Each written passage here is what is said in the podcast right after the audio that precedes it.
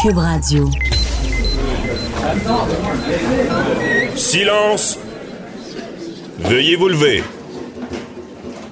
La cour présidée par l'honorable François-David Bernier est déclarée ouverte.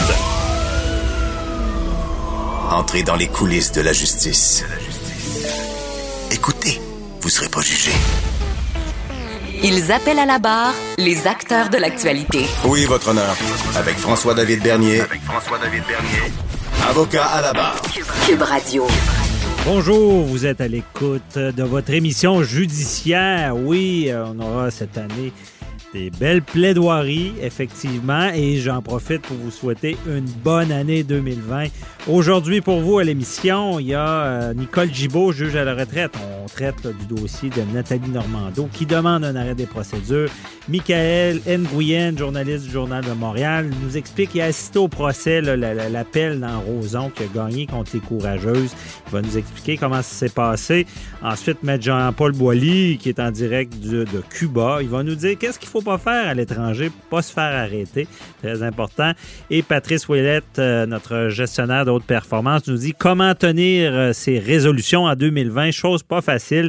Votre émission commence maintenant. Déclarez-vous solennellement de dire la vérité, toute la vérité et juste la vérité. Avocat à la barre. Avec François-David Bernier. Dans l'actualité cette semaine, Nathalie Normando euh, demande euh, un arrêt des procédures euh, en, vertu de l'arrêt Jordan. Euh, c'est pas la première fois que c'est demandé. Ça avait été demandé en dix- 2018. Cependant, c'était avec les six co-accusés. Ce qu'on a compris cette semaine, pour l'instant du moins, c'est elle qui fait cette demande. Elle a envoyé une missive aux médias, dans le fond, une déclaration où est-ce qu'elle dit que c'est des délais insoutenables, c'est cruel, inhumain. Euh, on parle ici, ça fait quatre ans, quatre ans donc euh, qu'elle a été accusée. Évidemment, pour une personnalité publique, un impact majeur dans sa vie. Là. Je veux pas banaliser d'autres genres d'accusations. Une autre personne qui est accusée, mais quelqu'un qui est dans, le public, déjà, bon, il y a le bûcher public qui rentre assez vite. Et euh, quatre ans, elle dit que c'est trop. Euh, au départ, ça aurait dû être, euh, bon, ben, en tout cas, c'est un peu technique, ça aurait dû être 18 mois. Donc, est-ce que ça fonctionnera? Et on voulait en parler avec notre chroniqueuse Nicole Gibault, juge à la retraite. Bonjour, euh, Nicole. Bonjour Franco, bonne année. Bonne année à toi aussi. Euh, santé euh, et tout. Avec la santé, on fait bien des affaires. Hein? Exact, exact. Donc, euh, l'année commence assez fort, forte. Là.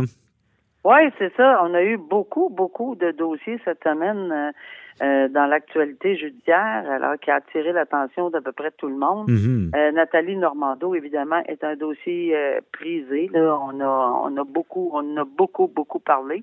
Et euh, d'entrée de jeu, oui, Nathalie Normando, au début, euh, lorsqu'elle a été arrêtée, il faut jamais oublier là, que c'est en mars 2016 l'arrestation. 16. OK. Alors 2016 l'arrestation. Alors il y a eu, c'est sûr qu'il y a des co-accusés. Alors quand il y a des co-accusés, ben on a plusieurs wagons, là, puis tous les wagons sont attachés ensemble, puis on, on, on- on- il faut suivre, il faut suivre le Mhm. train. Là. Alors c'est exactement ce qui est arrivé. Euh, au début, je pense qu'elle suivait. Euh, tout, tout le monde semblait suivre là et qu'on et faire à peu près les mêmes choses, mais un- un- un- au niveau judiciaire. Ouais. À un moment donné, on s'est aperçu que elle a demandé euh, bon un arrêt des procédures. Elle ne l'a pas obtenu avec les autres accusés, puis il y avait, je comprenais très bien pourquoi à l'époque, parce que ça faisait deux ans à peu près, plus ou moins en 2018, là, Mhm. euh, que les procédures étaient commencées. C'était très complexe. On, euh, il y avait quand même des règles transitoires applicables aussi avec l'arrêt de Jordan qui aurait pu être invoqué. Enfin, il y avait. Il y avait On avait rappelle aussi, euh, Nicole, que les délais qui, qui sont créés par la défense sont pas calculés aussi. hein. Ben, c'est sûr, c'est sûr, les délais n'étaient pas calculés par la défense, mais euh, tout ça pour dire que euh, c'était assez euh, bon épineux là d'accepter un arrêt des procédures deux ans après ou à peu près là. Mhm. Alors, euh, mais là, ça, il y a eu tellement de requêtes, puis de requêtes, puis de requêtes, puis de requêtes dans ces dossiers-là, parce que euh, ils ont tous euh, le droit à une défense pleine et entière, chacun dans leur euh, dans leur dossier, même s'il y a des co-accusés. Ouais. Il y avait il y avait il y avait des accusations de complot, on peut pas comploter tout seul. Là. Alors, Mhm. ben, c'est sûr qu'il y avait il y avait plusieurs choses là, qui euh, qui, qui, qui, faisait en sorte qu'il fallait qu'on suive les autres. Mais à un moment donné, on s'est aperçu, et c'est, je pense c'est clair tout le monde, Nathalie Normando a décidé d'un peu faire bonne à part, demander un procès séparé. Ce à quoi la couronne n'a pas acquiescé, n'a pas voulu. Maintenant, j'ai déjà eu ces demandes-là, j'ai déjà eu des objections de la couronne. Je comprenais pourquoi. Chaque cas est un cas d'espèce. Il y a des fois que non. Euh, ici, j'ai pas tout le détail, mais de plus en plus, on semblait voir qu'il y avait beaucoup de différences peut-être entre les co-accusés mhm. et peut-être que euh, pour des raisons X, on aurait peut-être dû accorder un, un, procès séparé je, ou consentir, mais je, je n'ai pas ce détail-là. Mais finalement, ça s'est pas fait, donc elle est obligée de continuer dans le même train. Je trouve ça quand même particulier, hein, parce que une fois que la demande est faite pour dans un système de justice euh, qu'on dit bon euh, équitable, c'est sûr que ça marque quand même, parce qu'on est obligé, ça, doit être assez complexe d'être obligé de suivre la, la la ligne de défense des co-accusés ou parce que dans ce dossier-là, Nicole, euh, il y a eu des requêtes, comme tu le disais bien, beaucoup de requêtes, des requêtes sont montées jusqu'à la Cour suprême. Ça, ça met des délais pas mal. Ben, c'est ça. Il y a eu beaucoup, beaucoup de délais, puis on est obligé de suivre parce qu'on n'a pas le choix. On comprend mhm. très bien qu'on est monté jusque-là dans euh, jusqu'à la Cour suprême, que la Cour suprême, euh, bon, après la Cour suprême, on est revenu euh, à la Cour du Québec devant le même juge. Entre-temps, il y avait eu, il y a d'autres sortes de requêtes, il y avait eu des mhm. demandes de récusation. Finalement, Nathalie Normando a toujours insisté pour avoir un procès de, depuis, je parle pas du jour 1, là. Non. Je parle depuis quelques années, là. Elle, elle insiste, elle insiste pour procéder. C'est ce que j'allais dire, c'est ce qui est frappant. Elle dit, je veux être entendue, je veux être jugée, puis je l'avais eu en entrevue, puis c'est ce qu'elle répétait toujours. Oui, mais c'est toujours son discours. Elle aurait voulu, puis une justice qui est trop lente, dans que ce soit pour Nathalie Normando ou toute autre personne, et pour la société, c'est bon rien parce qu'il y a plein de choses qu'on oublie, il y a plein de choses qui qui qui, qui tiennent pas la route, mm-hmm. euh, qui, qui, est très difficile à, bon. Après ça, il y a eu des des euh, des, euh, infractions des qui ont tombé. La couronne a décidé d'en enlever euh, cinq des huit ou des sept à peu près. En tout cas, il en reste trois. Puis là, ben, c'était un autre coup de masse. Euh, là, on, le, procureur de Nathalie Normando, euh, Normando aurait dit, ben là, faites, faites vos devoirs. Je vous ai fourni plein d'informations qui étaient tout à fait disponibles. Pourquoi vous faites pas vos devoirs? Puis, puis ce qu'on se demande, c'est pourquoi ces devoirs-là, ben, on sait que ça arrive dans le cours de route, ça évolue. mais quand c'est une personnalité publique comme ça, puis je veux pas, je veux pas favoriser, mais on se dit, comment avant, avant de, rentrer, pourquoi on n'a pas fait ces devoirs-là avant, c'est sûr? Parce que pour ben, elle. C'est sûr que c'est des questions qui se posent, Franco, mais mhm. on n'a pas la réponse. Non. on n'était pas, là non plus au dossier. non, mais là, ils se sont pas expliqués, puis ils n'ont pas expliqué probablement pourquoi, quand ou comment. Mais en bout de ligne, ça arrive à ça. Euh, et, et là, on est rendu à un point où, en ce moment, euh, et, et, là, je, viens, je venais de lire là que ils vont tous s'associer à la demande. De, je, pense que ce que j'ai lu entre les lignes, que la semaine prochaine, ils vont tous euh, se coller à la requête euh, Jordan, tout le monde. Là. Ah oui. Alors, ça va être. Ça, mais ça, on n'est pas surpris. Ouais. On n'est pas surpris. ça s'applique à un, ça va Ben oui, mais ça m'amène à une question, Nicole. Je suis curieux là-dessus. Là. savoir, j'ai comme l'impression que cette demande-là de, de en vertu de l'arrêt Jordan, quand Nathalie la demande, parce que euh, je suis pas sûr qu'elle était partie de tous les requêtes qui ont créé des délais par la défense. Euh, puis là, on spécule, mais je me, je me demande si elle n'a pas plus de chance individuellement, euh, vu qu'elle réclame son procès, puis c'est quand même bien répertorié. Est-ce que, est-ce que le juge va analyser ça comme tout ensemble ou il peut y aller séparé? Je pense que oui. Je pense que les propos qui vont être tenus, c'est moi j'ai été obligée, on va entendre le mot, j'ai pas eu le choix, j'ai été obligée, j'avais mhm. pas le choix, j'ai fait de demande. C'est sûr que ça met du ça, ça, ça a un, poids dans cette demande-là parce que elle n'avait carrément pas le choix. Quand on lui dit non, quand on dit non à Marc-Yvan Côté, on dit non à l'ensemble. Quand on dit non à Nathalie Normando, on dit non à l'ensemble des co-accusés. Mhm. Euh, quand on dit oui, puis quand il a fallu que, que ces dossiers-là se soient, soient arrêtés pour aller à la Cour suprême, ben elle, elle n'avait pas le choix. Puis là, on va ouvrir le volet humain, là, pas, pas parce que c'est elle, pas parce que. Mais qui compte, là? Comment on peut arriver à payer tout ça, c'est c'est c'est un volet qu'il faut quand même penser. Mhm. C'est- C'est un- une personnalité, qu'elle soit publique ou non, les frais, les coûts, euh, elle a besoin de travailler euh, quelque chose de grave là pour pour arriver à. Il n'y a pas personne qui travaille pour rien. Puis c'est pas. Puis j'ai j'ai encore une fois aujourd'hui, je lisais que c'est loin d'être fini les requêtes qui pourraient entre guillemets être proposées en attendant une date de procès. Ben oui, mais, Ah. mais comme elle dit, n'a pas ça doit être insoutenable. Euh, je veux dire, c'est cette sorte d'épée de. Démoclès. Puis, tu sais, Jordan est rentré, je pense, pour ça, parce que la charte le dit, bon, on a le droit d'être jugé dans des délais raisonnables, mais c'est c'est ça qu'elle dit un peu dans, dans sa, sa déclaration. à- Oui, mais pourquoi ça a pris tant de on va le comprendre, mais c'est Mhm. beaucoup plus pers- personnalisé dans son cas à elle, qui, qui va effectivement, comme tu disais, avoir certains arguments en disant Moi, j'ai pas le choix, j'ai jamais eu le choix. Euh, elle va être obligée d'assumer, et avec son avocat évidemment, là, mais on parle de madame, elle, va être, elle assume ses propres décisions. Quand elle a décidé de faire telle requête, euh, mais pas, que c'est- c'est- mais quand elle a vociféré ou qu'elle a parlé ou qu'elle elle a dénoncé ou que son avocat, par contre, Mhm. euh, plutôt, a dénoncé le fait qu'il ne voulait pas faire partie, mais qu'il n'y a pas le choix, qu'il voulait un procès séparé, mais qu'on n'y a pas accordé, mais qu'il voulait telle autre affaire, mais qu'il ne- qu'on n'a pas pu. Ouais. Je pense que ça, c'est des éléments qui vont être importants. Puis euh, je pense que bon, hein, on, on faut, être, faut, être- faut être quand même raisonnable, mais c'est pas c'est tous les accusés. Monsieur, madame, tout le monde, là. Aussi, oui. et traînent et traînent et traînent et traînent, Mhm. puis qui ont une, une job là euh, avec une euh, où il y a une cote de sécurité ou quoi que ce soit. Je l'ai vu, moi ça, là, des gens suspendus, euh, euh, tu sais, entre deux chaises tout le temps. La ça. famille, la famille est complètement à l'envers. Euh, Il y a un il y a des impact sur la vie. là. Il y a Ouais. un impact dans la vie. Puis ça veut pas dire qu'elle est coupable ou non coupable. Ça veut juste dire qu'il faut en finir. C'est ça. C'est pour ça que quatre ans et quelques mois, là, c'est ça fait presque quatre ans de la de l'arrestation. C'est c'est c'est c'est- c'est vraiment inhumain pour tout le monde. Maintenant, Ouais. est-ce que le public a le droit à la vérité? Ben ça, moi, je je vais dire que je trouve ça très désolant parce que comme juriste, comme euh, personne euh, québécoise, euh, canadienne, je je j'aimerais ça. J'aurais aimé ça qu'on connaisse le fond des choses. Ouais. Je pense qu'elle elle, elle, elle voudrait aussi Elle voudrait, mais Euh, qui prendrait peut-être. le Nicole Lachance?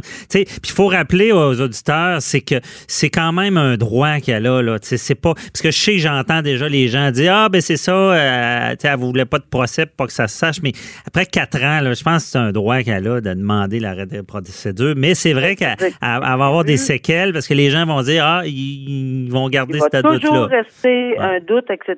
Puis c'est sûr que ça. Ben, écoute, elle va pouvoir évidemment s'exprimer. À un moment donné, elle va donner la version. Des Je pense qu'elle prévoit, c'est prévoit déjà écrire un livre, là, c'est ça. Je pense pas que c'est une personne qui va rester muette là. à Non. Tout ceci là, j'ai pas l'impression et je pense qu'on va l'entendre. Et euh, mais, mais encore une fois, on va entendre. C'est c'est- c'est ça, il n'y a pas de contre-interrogatoire, là, à moins d'avoir quelqu'un en Mhm. en studio qui va la contre-interroger pendant toute le, le- le- si elle fait des déclarations. Mais ce que je veux dire, c'est que je pense que le public avait le droit aussi de ne de- de- de- d'entendre euh, le fond de ce dossier-là. Ouais. Euh, puis c'est c'est désolant. C'est- Je, je, je fais juste dire que c'est très, très, très désolant qu'on n'ait pas été capable et été en Mhm. mesure d'aller au fond de si, si c'est le cas. Si, parce que la requête n'est pas accordée, là. Non, non, c'est ça. Si cette requête-là est accordée, euh, ben, ça sera une autre désolation là, qu'on n'aura pas pu Ouais, aller au fond. à, à- à suivre, parce que moi, je je sais pas d'où j'avais entendu même que le juge avait dit euh, quasiment conseillé de faire cette requête-là. Ben,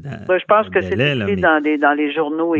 là, euh, Mais on a retrouvé cette phrase-là. Ouais, bon, en tout cas, on, on verra. C'est tout le temps qu'on avait. On pourrait en parler longtemps, mais une chose est sûre, c'est que on comprend la situation, puis on va voir euh, Oui, oui. où ça, ça mène. On espère, on, le dit toujours, on veut que justice soit faite. Et puis il y a une procédure. Bon, dans ce cas-là, on verra si la procédure dicte euh, un arrêt des procédures. Merci beaucoup, Nicole, puis on se reparle pour un autre dossier. Bonne journée, bye bye. Avec plaisir, au revoir. Bye bye.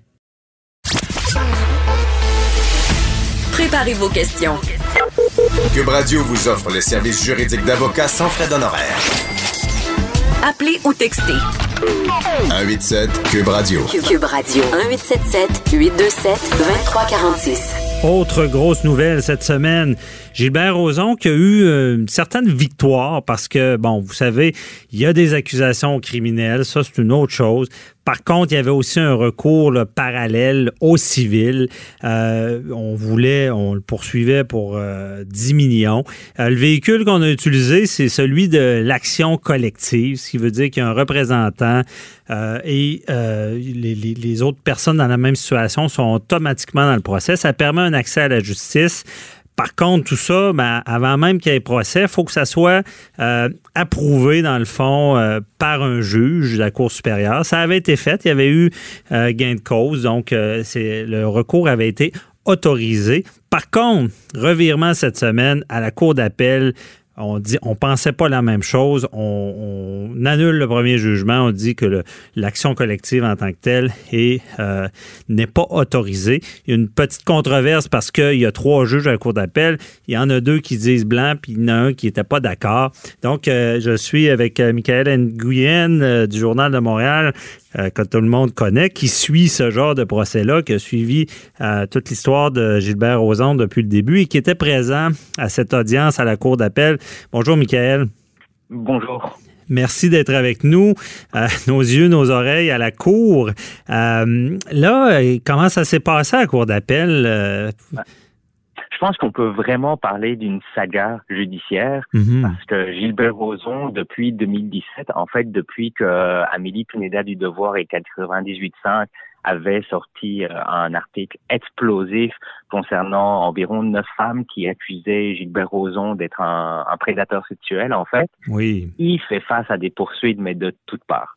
On Mhm. parle de plaintes aux criminels. Il y a eu, et ce qui nous intéresse aujourd'hui, c'est une action collective d'un collectif de femmes, en fait, qui se sont appelées les courageuses, qui accusaient Gilbert Rozon d'être un prédateur sexuel, d'être un violeur, et qu'il est- qu'il poursuivait avec une action collective pour justement être dédommagé. Mhm. L'affaire a avancé, comme vous disiez, ça devait être autorisé par un juge de la Cour supérieure, et ça l'avait été l'an passé, et le juge de la Cour supérieure avait dit oui, c'est le bon véhicule, parce que sinon, beaucoup de femmes n'auraient pas les moyens, pourraient pas poursuivre Gilbert Rozon, en fait, et donc n'auraient pas accès à la justice.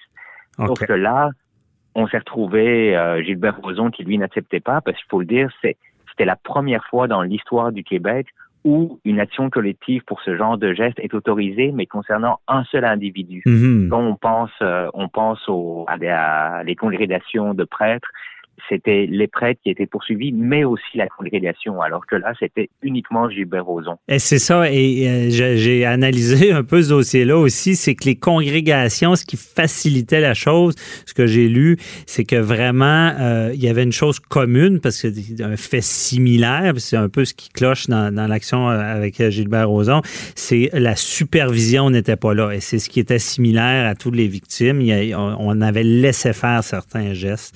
Donc, petite parenthèse, mais c'est pour ça qu'avec Gilbert Rozon, c'est plus, c'est, plus compliqué euh, d'accuser la personne. Et là, les, les, les juges, est-ce qu'il y a en cours, euh, on, on sentait un débat? Il y a eu des plaidoiries? euh? On- Il y a eu un long débat, puis même un débat enflammé. Le, les avocats de- des courageuses disaient que oui, il y avait un lien évident entre chaque. C'était l'abus de pouvoir, c'était le, le fait qu'il s'agissait en fait du même agresseur allégué. Pour eux, c'était vraiment de montrer que Gilbert Rozon était un prédateur sexuel. OK. Et C'était le lien commun entre chacune, alors que les avocats de, de Gilbert Rozon disaient ben non, ça marche pas. C'est là vous visez la vie complète de, de Monsieur Rozon, puis ils disaient vous essayez d'en faire une question collective, alors que c'est pas le cas. C'est des cas individuels, c'est une somme de cas individuels. Mhm. Donc, donc c'était vraiment euh, eux, disaient que c'était pas similaire. Et je pense qu'il y avait aussi, euh, il semblait dire que c'était, je sais pas si c'est les juges ou euh, ou les avocats de Gilbert Rozon ont plaidé ça que bon, c'était peut-être seulement lié à son statut et non ben, un abus de pouvoir. Et même, je, il disait que c'était que je pense qu'il y a eu des, des, des plaidoirie à l'effet qu'il disait qu'il y a, parce que c'est une trame de fait de 34 ans, qu'il y a 34 ans, il n'était pas connu. Est-ce c'est ce qu'il plaidait? Ça.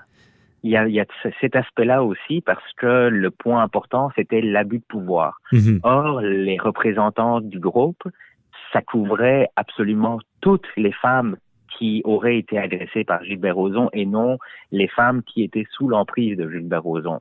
Parce que ce qu'elle disait, c'est que justement, si elles n'ont pas porté plainte euh, après des années et des années, mhm. parce qu'on parle d'une période en 1982 et 2016, donc c'est assez large, elle disait c'est justement parce que avec son statut, elles avaient peur, elles ne pouvaient pas parler. Puis justement, la juge, euh, la juge Bélanger, ouais. qui s'est montrée dissidente, rappelle que ben oui, c'était, il y avait un lien entre ça et que le fait que les victimes prétendent d'avoir été agressées par le même agresseur dans un contexte d'abus de pouvoir, c'est, ça présentait un caractère similaire et évident et c'est pour ça que elle, elle aurait permis à l'action collective d'aller de l'avant, mais malheureusement pour elle, les deux autres juges n'étaient pas de son avis. Ouais, c'est ça. C'est assez frappant d'entendre ça. On se dit, coudon, euh, on appelle ça si ça avait été un autre banc. Euh, un autre banc, trois autres juges de la Cour euh, d'appel. Qu'est-ce quelle décision aurait été prise? Euh, c'est un, peu, mais, mais, sur place, j'étais pas à l'audience. Est-ce que les, les, juges posaient beaucoup de questions? C'est dans ce cas-ci, ils n'ont pas posé beaucoup de questions parce que je vous dirais que c'était des plaidoiries enflammées des avocats. Ils plaidaient tellement bien et les juges l'ont souligné d'ailleurs. C'est peu importe la décision qu'on rendra, on tient à souligner l'enthousiasme, mhm. l'émotion que les avocats ont mis dans leur plaidoirie. Mais ce qui est important de préciser, c'est on le sent dans la décision majoritaire, c'est que les juges prennent ça avec des pincettes en rappelant que c'est uniquement sur le véhicule mhm. procédural, l'action collective qui se penchait, mais que rien n'empêche les victimes, si elles veulent euh, pour continuer, de poursuivre de façon individuelle. Mais il y a quand même un paradoxe parce que justement la Cour supérieure disait que ça compliquerait les choses pour les victimes de poursuivre de façon individuelle. Oui, c'est ça, c'est ça, je peux vous le dire. C'est pas agréable d'avoir pris une, procédure. Il y a des délais liés à ça. Et là, de se retrouver, de devoir recommencer à la, à la case départ.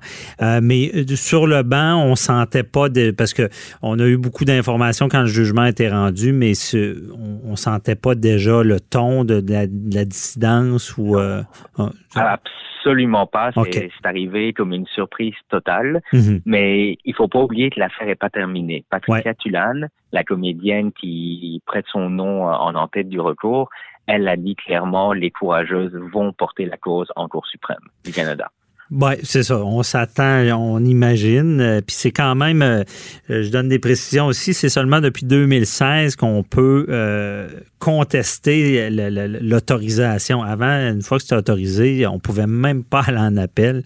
Donc, je pense qu'il y a peut-être des chances qu'en Cour suprême, vu en plus une dissidence à, Cour d'appel, qui, qui, se disent, parce que je rappelle, la, la Cour suprême prend les cas qui ont un intérêt général public ben, il y a peut-être des chances qu'il y ait un débat là, parce que euh, c'est quand même particulier. Ben, ça arrive des dissidences, mais c'est quand même. Euh, euh As-tu fait le saut en voyant le jugement ou tu t'attendais-tu à ça? C'est. On attendait avec impatience la décision parce que, comme je disais, c'était la première fois qu'une action collective a été autorisée contre un seul individu. Mm-hmm. Donc, c'est un peu du droit nouveau. Il n'y a pas de jurisprudence dessus. On, les juges partaient de rien, en fait et devaient développer leur argumentation. Donc, ça, mhm. ça pourrait être intéressant de voir ce que la Cour suprême dira. Mais il faut rappeler que pour Gilbert Rozon, c'est pas terminé non plus, parce que même si pour le moment il n'y a plus d'action collective au civil, il doit quand même faire face à des accusations criminelles de viol et son procès euh, aura lieu en, en juin de cette année. Non, c'est ça. Puis de toute manière, euh, en tout cas, les, les, les, les, présumés victimes ont le temps de se réorganiser parce que moi, j'aurais pas suggéré de, de, de procéder au civil avant euh, y ait eu un procès criminel parce que, évidemment, il y aurait Gilbert Rozon aurait pu refuser de répondre à certaines questions pour au civil pour pas s'incriminer. Donc, euh, ce sera à suivre, euh, à savoir si c'est la, Cour suprême qui tranche ou si il y a des bonnes chances qu'ils prennent des recours euh, indépendants par la suite. Là. Mais dans, la salle, toi, le, est-ce que les courageuses assistaient à l'audience ou? Oui, les, les courageuses, elles étaient là. Puis justement, elles disaient que après autant d'années de silence, elles se devaient d'être là. Elles voulaient montrer que maintenant, là, c'était terminé on veut montrer à M. Roson notre présence mhm. et il faut dire ce qu'il faut. Elle se sentait confiante, elle espérait que le résultat leur sera favorable. Il ne l'a pas été, mais c'est pas terminé. Non, c'est ça. Ils vont donner leur parole. Puis, euh, toi, tu n'as pas pu parler à, la représentante par la suite euh, du jugement, ouais?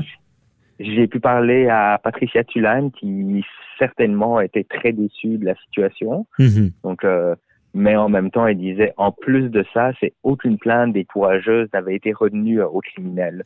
Donc c'était un peu une, euh, une forme de, de, double claque au visage. Ouais. Et ce qu'elle disait, c'est que l'impression qu'elles avaient, c'était que le système était conçu pour protéger les criminels et que l'accès à la justice était très difficile. Oui, c'est ça. Ben moi, je confirme que l'accès à la justice pour la classe moyenne, c'est pas évident.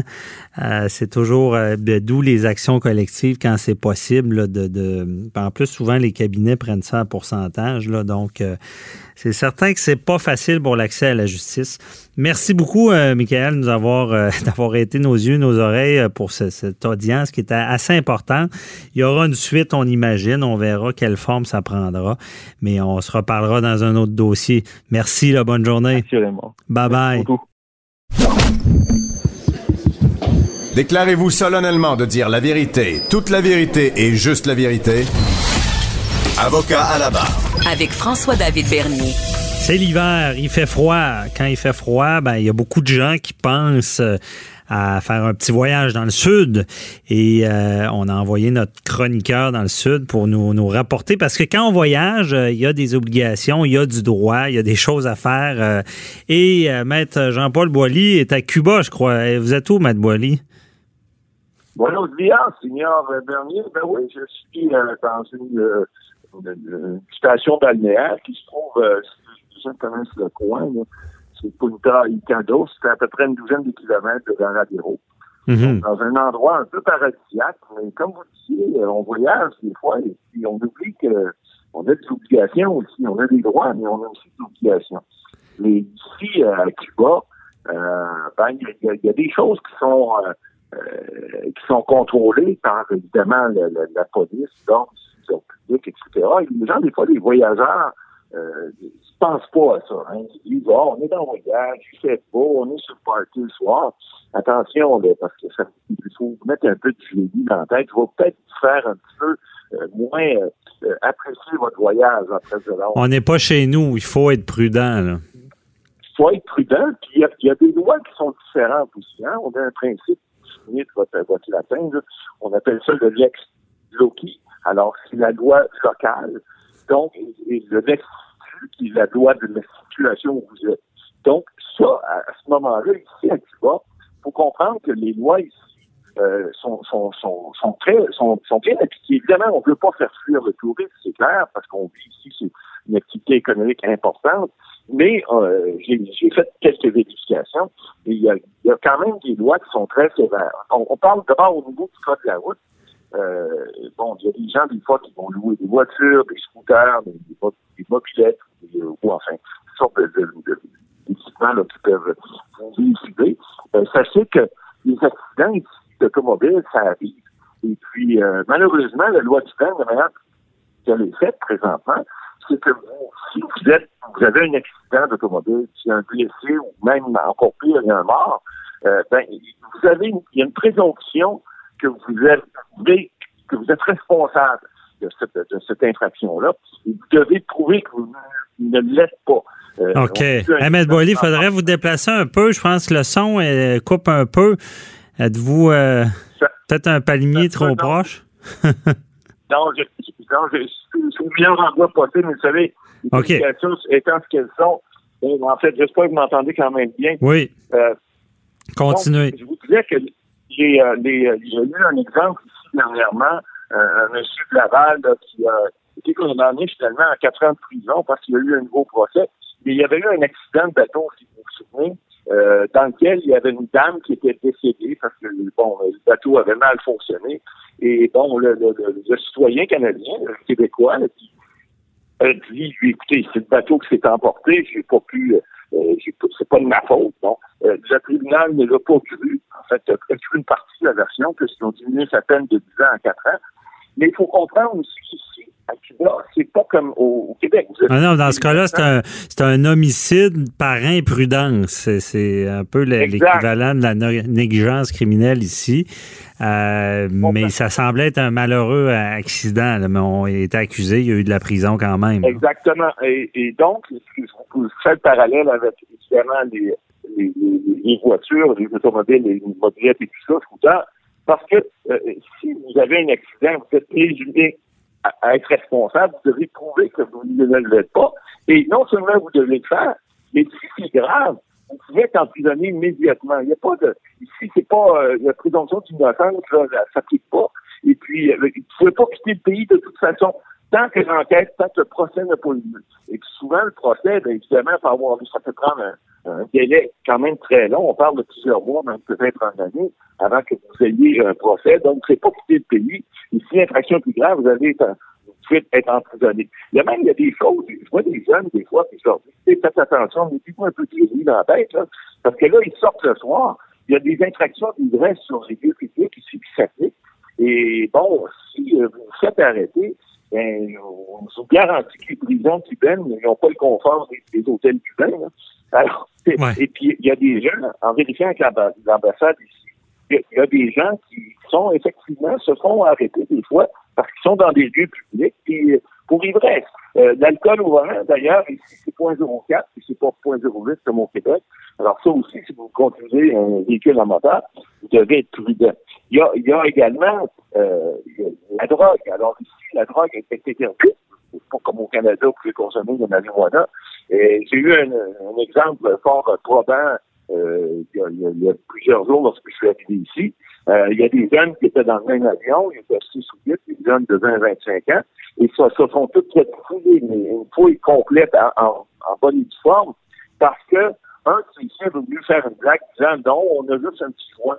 Ben, le petit joint, ils ont tous passé à la fouille, mais ça a pris une heure et demie de plus, je pense, pour qu'ils puissent passer. Parce qu'effectivement, on rit pas avec ça. Ici, on veut pas qu'il y ait d'importation de drogue, ni Mhm. de choses pareilles.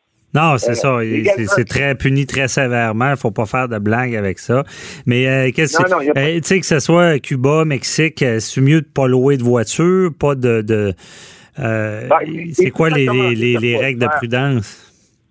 Ben, c'est recommandé de ne pas le faire parce que bon, l'ambassade du Canada recommande tout le temps dans certains pays certaines choses à faire ou à ne pas faire.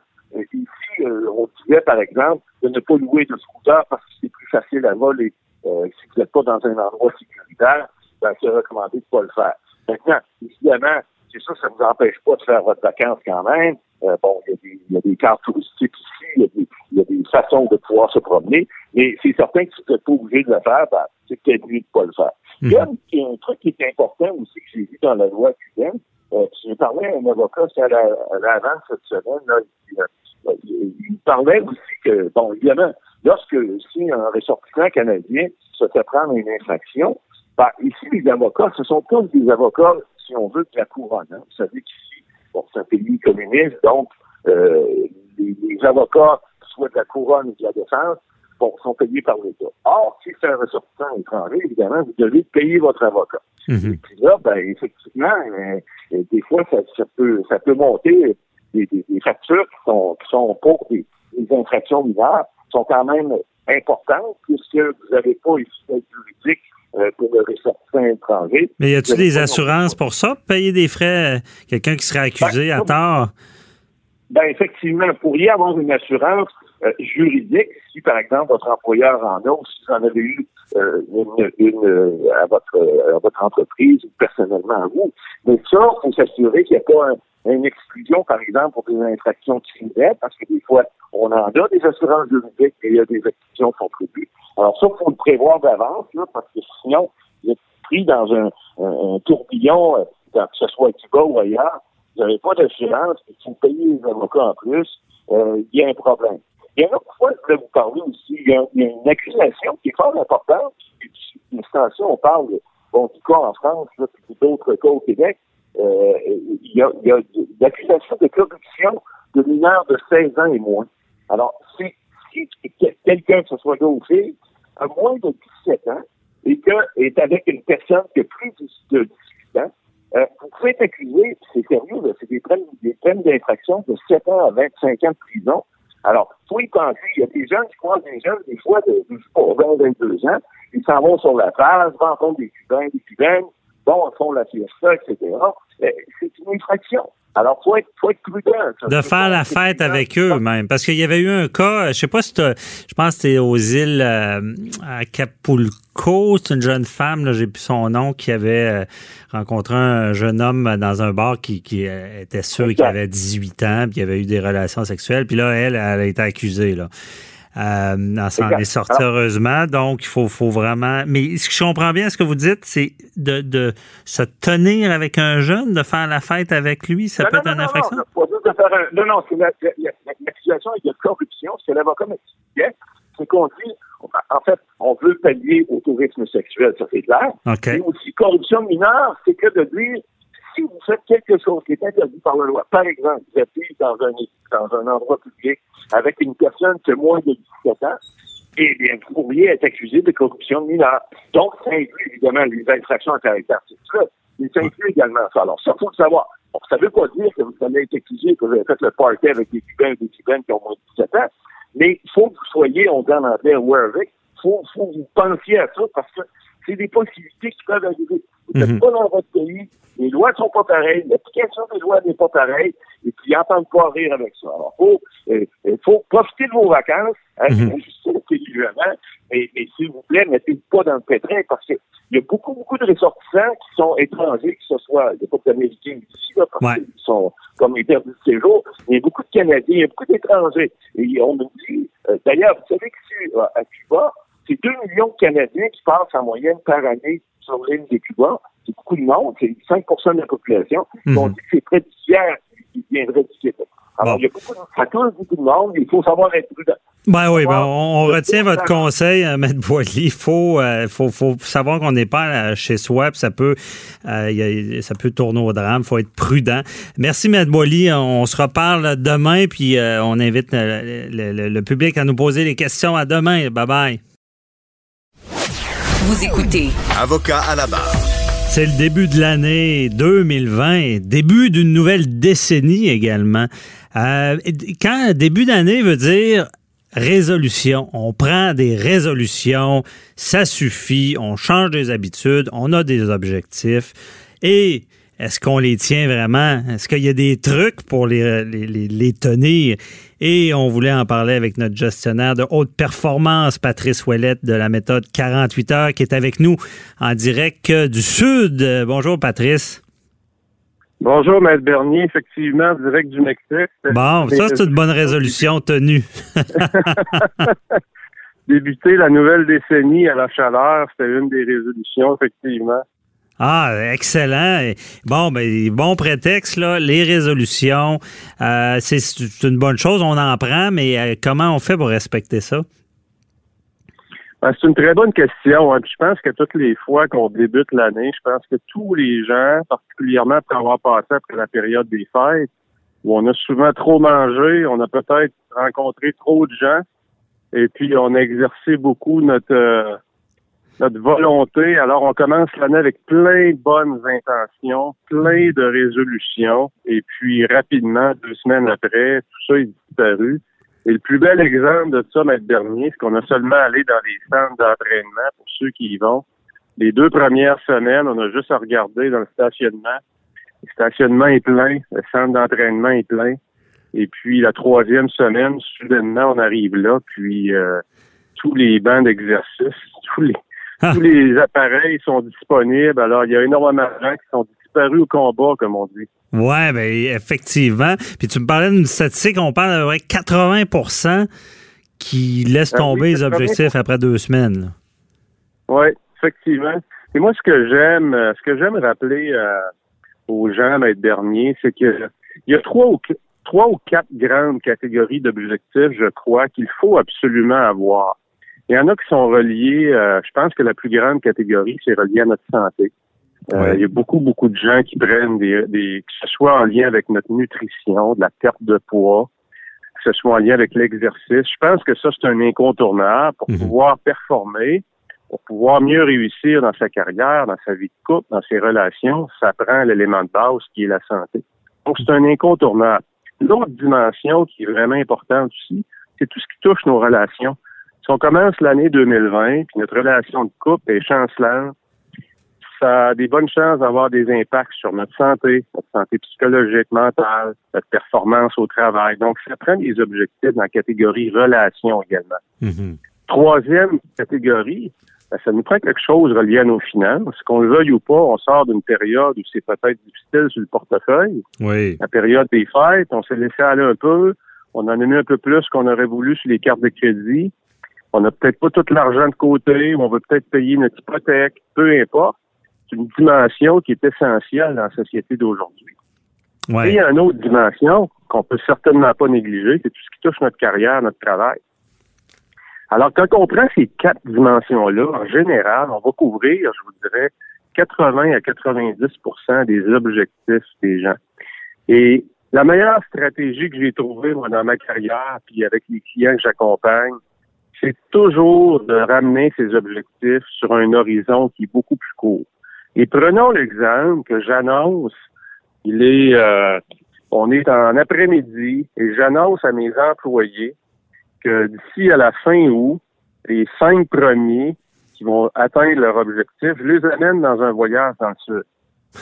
Pire. Et puis prenons le scénario numéro 2 où je dis aux gens, exemple qu'on est mercredi, que d'ici à vendredi, ceux qui atteignent leur objectif, je les amène dans le sud. Qu'est-ce que vous pensez qui va se passer les deux heures qui restent aujourd'hui? Pour celui dont les objectifs sont à la fin août, probablement qu'il n'y a rien qui va changer dans ses comportements. Mhm. Et pour celui dont l'objectif c'est vendredi, soudainement, mes énergies, mon attention et mon temps est focusé sur mon objectif. Donc, ça veut dire quoi la leçon? Ça veut dire que si on veut atteindre ces objectifs pour l'année, en lien avec les quatre grands sphères qu'on vient de mentionner, pourquoi ne pas les ramener sur le premier trimestre? Donc, je prends mes objectifs de l'année, puis je me dis, bon, qu'est-ce que je dois faire d'ici au 31 mars? Ouais. soudainement, comme l'horizon est beaucoup plus court, je deviens beaucoup plus spécifique dans mes comportements. Si je veux perdre 15 livres d'ici au 31 décembre, il y a des bonnes chances que je me laisse aller au souper ce soir. Ouais. Mais si je veux perdre 5 livres d'ici à la fin mars, soudainement, je vais me mettre à être beaucoup plus conscient. Je vais peut-être m'informer davantage sur ce que je, dois, je devrais manger. Je vais aller me chercher des habiletés supplémentaires en lien avec cet objectif-là. Je vais modifier des comportements parce que l'échéance arrive rapidement. Donc, essayez toujours de ramener vos objectifs à des essai- avec des échéances le plus court possible. La carotte est moins loin, là. Donc, on. carotte est beaucoup moins loin. Puis là, à ce moment-là, on fait quoi? Ben, on va ramener ça. Si c'est le 31 mars, je vais atteindre mon objectif. Je vais me poser la question en débutant ma semaine. Qu'est-ce que je dois atteindre ici vendredi? Mhm. Et soudainement, c'est un peu comme monter l'Everest. L'Everest se monte comment? Un pas à la fois. Ouais. On dit toujours, euh, un éléphant, ça se mange une bouchée à la fois. C'est la même chose pour ses objectifs. Donc, d'avoir des objectifs qui sont spécifiques. Mhm. Donc, est-ce que j'ai un chiffre en tête? Si je veux perdre du poids, c'est pas spécifique. Si je veux perdre 5 livres, ça devient spécifique. Est-ce que c'est mesurable? Est-ce que c'est atteignable? Est-ce que c'est réaliste? Est-ce qu'il y a un horizon dans le temps? Donc, c'est les caractéristiques que je dois avoir quand je me fixe des objectifs. Et souvent, trop souvent, les gens ont des objectifs qui sont excessivement vagues. Ouais. Ça, on appelle ça comment? Des résolutions ou des grands vœux. C'est ça, la pensée magique, parce que prendre résolution, la mettre dans un, je comprends bien les sphères, la santé, relations, finances, travail, ça couvre à peu près tout. De ramener ça dans le temps, donc c'est plus seulement un peu du rêve. Là. Et j'imagine qu'avec tout ça, d'ajouter, de prendre des objectifs, euh, ben, c'est comme tu le dis bien, réalistes, parce que sinon, c'est ça, on n'y arrivera pas, puis c'est là qu'on abandonne. Écoutez, il y a deux grandes écoles de pensée par rapport aux objectifs. Hein. Il y a la méthode de dire je vais y aller avec des la, la, méthode des petits pas, de mettre des objectifs réalistes. Mm-hmm. Puis quand vous regardez les grands de les Jeff Bezos, les Elon Musk, les Bill Gates, regardez dans les artistes, Bono, Lady Gaga, Shakira, nommez-les tous, ces gens-là ont rêvé beaucoup plus grand que la plupart des... Et c'est pour ça qu'ils sont arrivés là. Donc, je vous dirais, pratiquez-vous avec la théorie des petits pas. Mais à un moment donné, n'ayez pas peur de vous challenger. N'ayez pas peur de viser haut. Sinon, vous allez faire comme tout le monde. Vous allez atteindre vos petits objectifs. Mais la vie ne sera pas peut-être pas aussi stimulante que vous voudriez. Mhm. Donc, les gens qui atteignent, quand on regarde Elon Musk, c'est incroyable, SpaceX, Tesla, et euh, j'en parle, c'est plusieurs projets. Cet homme-là n'arrête pas de rêver de changer la planète. Regardez ce que Steve Jobs a fait. Ouais, non. En anglais, Steve Jobs, Steve Jobs disait qu'il voulait laisser une marque sur la planète, un dent on the universe. Mhm. Il l'a vraiment fait, mais il a rêvé plus grand que. Il était au-delà du réalisme. Ben, c'est ça, je pense c'est peut-être le mélange de quelqu'un qui est dans un grand rêve seulement, ben, il va il, va rester là. Quelqu'un qui, a, des petits objectifs va finir par avancer. C'est peut-être un mélange, avoir des objectifs réalistes atteignables dans le cadre d'un rêve global. Je vous dirais, ce qui est excessivement stimulant, c'est d'avoir des objectifs irréalistes qui se traduisent en comportement réaliste. Mm-hmm. Alors, si je, veux monter, si je veux monter l'Everest, on s'entend qu'il y a peu de gens qui montent l'Everest. Ben, qu'est-ce que je dois faire cette semaine? Soudainement, vendredi, je vais être encore plus proche du sommet que je l'étais aujourd'hui. Ouais. Et c'est comme ça qu'on déplace des montagnes. Hein. C'est comme ça qu'il y a des gens en affaires au niveau individuel qui accomplissent des grandes choses. Ben, je donne souvent l'exemple de Roger Bannister en 1954 qui a couru le 1000 en 3 minutes 59 secondes, point 4 alors que la barrière du 4 minutes avait jamais été défoncée. Et même les médecins de l'époque disaient que c'était humainement impossible. Mm-hmm. Deux ans plus tard, il y avait 50 quelques personnes qui avaient défoncé ce record-là. Ah, Donc, quand l'esprit, quand l'esprit se croire que c'est possible, c'est drôle, on déplace les montagnes. Ah, c'est bien. Mais ça, on ramène ça encore plus près de nous, puis dans ces, ces objectifs-là, que parce qu'on dira ce qu'on veut, on prend tous des résolutions, on veut les tenir, que ce soit le gym, comme tu dis, ou plein d'autres choses. Mais euh, comme souvent les gens lâchent, mais c'est qu'il y a un délai hein, avant, j'imagine, de changer son comportement, d'arrêter de manger trop, de d'arrêter la petite collation avant de se coucher, de, de réussir à aller au gym. Euh, Ouais. Régulièrement. Souvent, souvent dernier, c'est que les gens sous-estiment. Si, exemple, prenons l'exemple, parce que ça arrive souvent au début d'année que les gens veulent perdre un peu de poids. Si vous voulez perdre du poids, vous allez devoir changer, ce que les gens sous-estiment, plusieurs mauvaises habitudes. Et c'est toutes ces petites mauvaises habitudes-là qui vous procurent énormément de plaisir, qui vont demander énormément de volonté. Mhm. Il y a une technique qu'on appelle la technique si alors. Ça veut dire quoi? Prenons l'exemple du poids encore une fois, puis je vais arrêter de manger du dessert. Mais quand je vais arriver au souper, il va y avoir un beau shortcake aux fraises ou un gâteau fromage sur la table. Ben, je vais avoir une stratégie déjà établie qui dit si j'ai envie de manger un dessert, alors je vais prendre un grand verre d'eau. Ah, OK. les habitudes que vous voulez éliminer, vous vous préparez tout de suite à avoir une stratégie et vous l'exécutez. Mm-hmm. Alors, si, alors, si vous voulez arrêter de fumer, ben, lorsque l'envie de fumer va vous prendre, après le repas, si j'ai envie de fumer, alors, et, vous mettez votre stratégie. Et combien de temps ça peut prendre avant que, c'est, que on, change l'habitude? Parce qu'on va avoir le goût tout le temps. Ouais, les, les dernières études à ce sujet-là, c'est des chercheurs universitaires de, de Londres, c'est 66 jours en moyenne. Donc, si après deux semaines, vous arrêtez, dites-vous une chose, vous êtes loin, loin, loin d'aller chercher le maximum de votre potentiel. 66 jours, c'est plus de deux mois. Donc, si vous voulez changer votre habitude, vous voulez réduire votre consommation de dessert à deux fois par semaine, le vendredi puis le samedi, puis les cinq autres soirs, vous voulez l'éliminer, ben, calculez que ça va vous prendre deux mois avant que ça devienne une habitude qui ne nécessite plus de volonté de votre Ah, c'est bon. Bien, on retient ça parce que en début d'entrevue, tu parlais de réduire euh, le, le- le temps pour atteindre nos résolutions. Donc, euh, je pense que le chiffre magique sera 66 jours. Donc, ceux qui ont pris des résolutions, essayez de les tenir 66 jours. Euh, Peut-être que vous allez les tenir le reste de l'année. Euh, merci beaucoup, Patrice Ouellette, euh, de nous avoir éclairé sur euh, bon ces, ces fameuses résolutions-là. Puis on se reparlera pour un autre dossier. Bonne fin de voyage.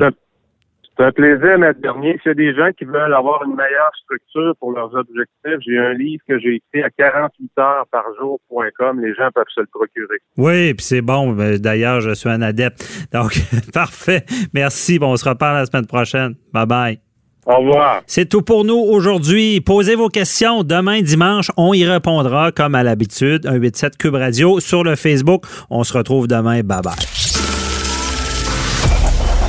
Cette émission est maintenant disponible en podcast. Rendez-vous dans la section balado de l'application ou du site cube.radio pour une écoute sur mesure en tout temps. Cube Radio, autrement dit. Et maintenant, autrement écouté.